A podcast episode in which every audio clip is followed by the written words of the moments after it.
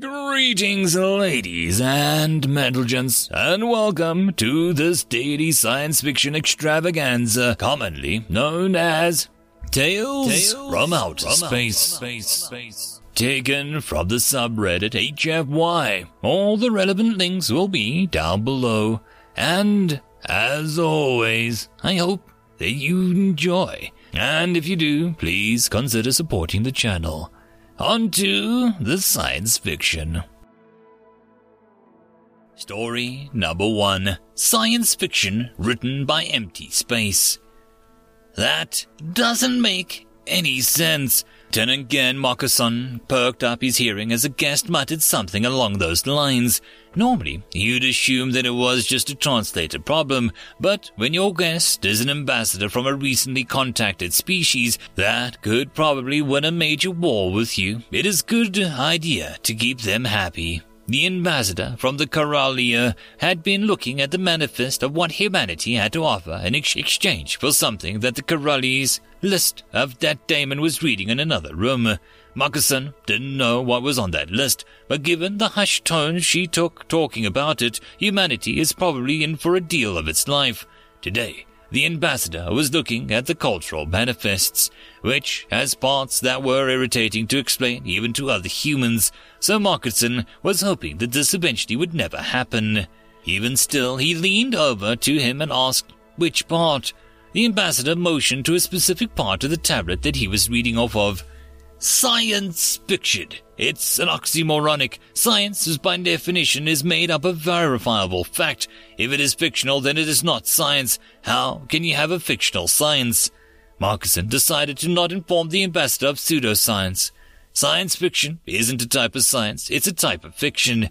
Novels written by great authors about things that aren't necessarily true, but these types revolve around advanced technologies beyond what we currently have wormhole FTL travel, food replicators. If you had such things, why were they not on the technology manifest? Are you withholding your most impressive technological feats from us?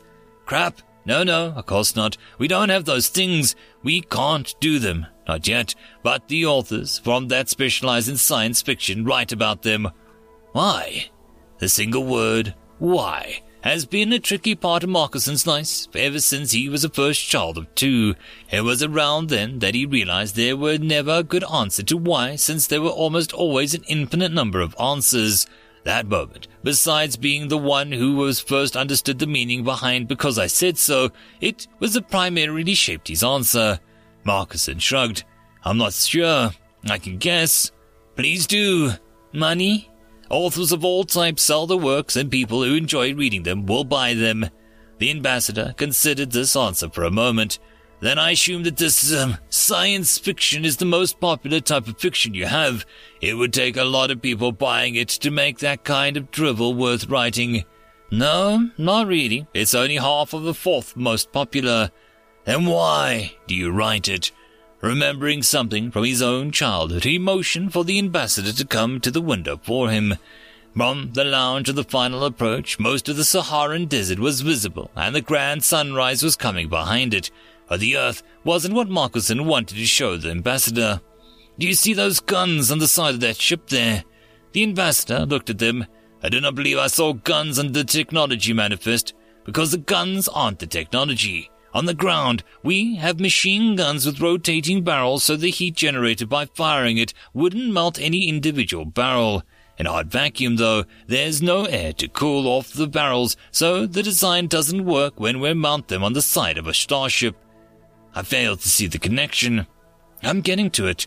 The solution that we came up with, that I'm sure is on the tech manifest, is called Electrofluid Cooling Shroud Tech, EFCS, to just one barrel surrounded by water or some other fluid like it. As the weapon fires, the barrel heats up and the fluids rise in temperature with it. Then the fluid is pumped out through a series of pipes that extract the heat energy from the water as electricity, and then the new cool water is returned to the barrel shroud where it can collect more of the barrel's heat. After five seconds of continuous firing, the weapon powers its own pumps and starts contributing to the power supply of the ship at large. I still fail to see how this is relevant. We're almost there. These guns are pretty much universally called by everyone Farringer guns. Do you know who Farringer was? A weapons inventor, the first person to put together a working prototype. No, that was Jessica Spivsov. Farringer's, the named after my grandmother's grandfather, Mike R.M. Farringer.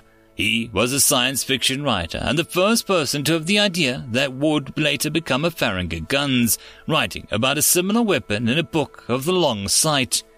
Mark Coulson turned to these guests, ignoring the window now. That is why we write science fiction. Inventors build and create, but they get their inspiration from people who dream about how the world could be. There was a dream about a portable communication device that could allow you to talk with someone miles and miles away, wherever you or they may be. And not 40 years later, they existed. Now there are dreams about FTL engines that can send you across the galaxy in an instant. And because nothing captures the imagination better, I'd bet something close to it will exist within our lifetimes when the nations of the world still saw people as different skin tones as needing to be separated, it was science fiction show that gave us inspiration to many people by portraying people as very colored working together in harmony.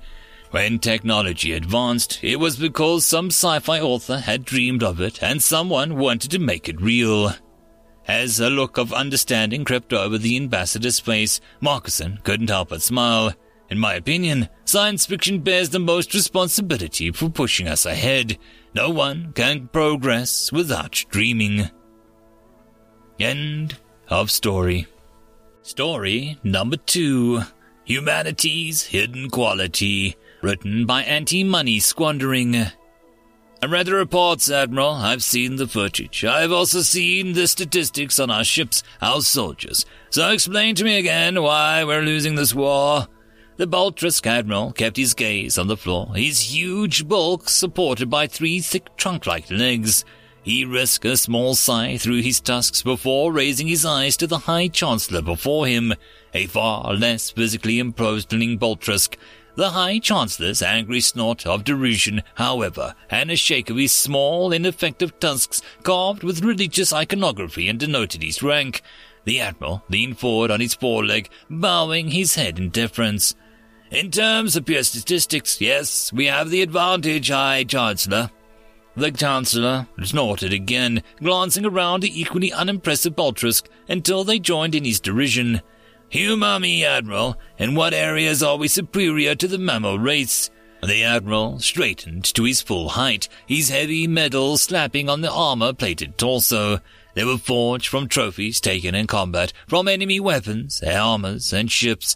They rippled across his chest, testament to the triumphs that he had brought the Trisk Empire. He exhaled slowly as he now defended his recent losses. Biologically, we are greater, he began, flattening his long ears and his scalp in faint disgust as he saw some lean in, eager to be told of their superiority. We are far bigger than the humans. Our strength is equal to at least three of their adult bulls. They have no natural armoring and their skin is soft, easy to tear and break. They have no claws and their teeth are weak, ill-suited to the use in combat. Their sensory organs either match or are weaker than our own. They have no thermal vision, for instance.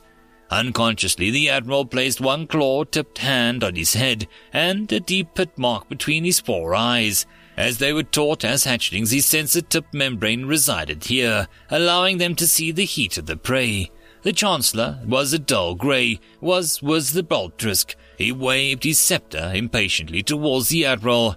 They were faster than us, however, he continued, muttering complaints from the galleries. That is to be expected given their reduced size. Yes, they are very adept at running away, the High Counselor quipped, to snickers and gnashing mouths. Their weaponry is crude, the Admiral said, and now he looked at those gathered around him, watching as they quietened under his gaze. Many of their guns still fire solid matter projectiles. Recently, they have built a more conventional plasma weaponry, we suspect from salvage Boltrusk weapons. Cries of thievery echoed around the chamber, but the Admiral focused his gaze on a female seated next to the High Chancellor. She tapped one ornate tusk thoughtfully. So, uh, they're adapting then, learning from us, from others. The Admiral beat his chest in agreement, feeling a slight relief at her intervention. It was short-lived. Adapting, yes, but recently, snarled the High Chancellor. Then it should only be recently that we were losing. But that is not the case. The Admiral finished for him, warily. His mottled grey hide was pitted with plasma burns and scars. One of his left eyes had faded a dull black and provided only blurred, dark images. He glanced down at a scale-covered foreclaws that had torn through countless aliens asunder, countless humans, yet still they advanced. It seems their soft skins have a quality that we did not take into account, something that we could not quantify. The chamber was silent now. Boltrusk of all standing were leaning forward, waiting, listening with ears held out from wide from their heads. The Admiral gazed back at them and wondered what they thought he would say. What mystical quality did this young mammal race possess that allowed them to wreak havoc through the galaxy? What trait did they have that the mighty, logical Boltrusk did not? To their surprise, he began a deep, rolling laugh, the sound reverberating through the room. Luck, he said finally, and the chamber burst into a cacophony of shouting. He closed his ears to it, breathing calmly, his eyes fixed on the livid gaze of the High Chancellor in front of him. Admiral Bard Quell, he began, and while his voice was quiet, his rage was apparent in the gentle shaking of his tusks. Do you mean to come before this gathering, to come before me and tell us that these half-haired four limbs are, uh, lucky?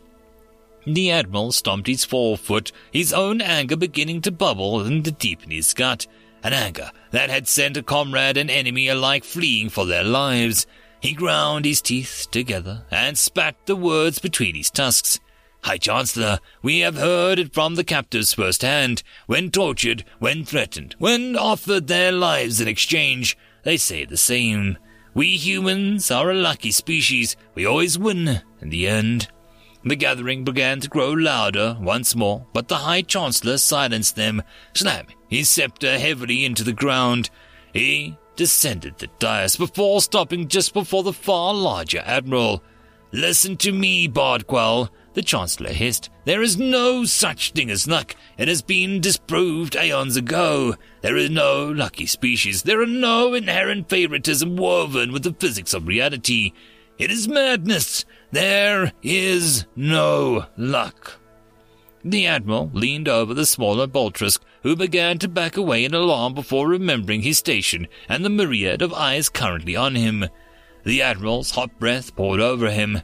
I know there is no such thing as luck, Chancellor. I know the humans are not blessed in some obscure way. The problem is, he turned slightly as the doors to the chamber burst open and a Boltrusk galloped into the room. They believe it.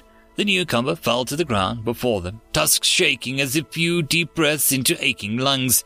Well, snapped the High Chancellor, why have you interrupted our meeting? The younger Boltrusk sucked in a couple more breaths, eyes darting between the irate Chancellor and the expectant Admiral. He raised himself shakily upon his three legs. The humans, High Chancellor, they've broken through. They're coming. The Admiral turned and was already galloping for the door before the Chancellor had a time to react. He ignored his shots, already tapping on his wrist console to mobilize the flagship for action. As he cantered from the room, he bellowed back, in a hysteric humor, callowed his words. May luck be on our side, Chancellor. End of story. And that, my friends, concludes this dose of science fiction fun. I hope that you enjoyed. And if you did, please don't forget to support the author from the link down below. But if you want to support this channel, there are links as well down below for you to help with, but the easiest way would be to share this video. And if you are so inclined, subscribe as well. I will see you all in the next episode, and I hope that you all have a fantastic time until then. Cheers.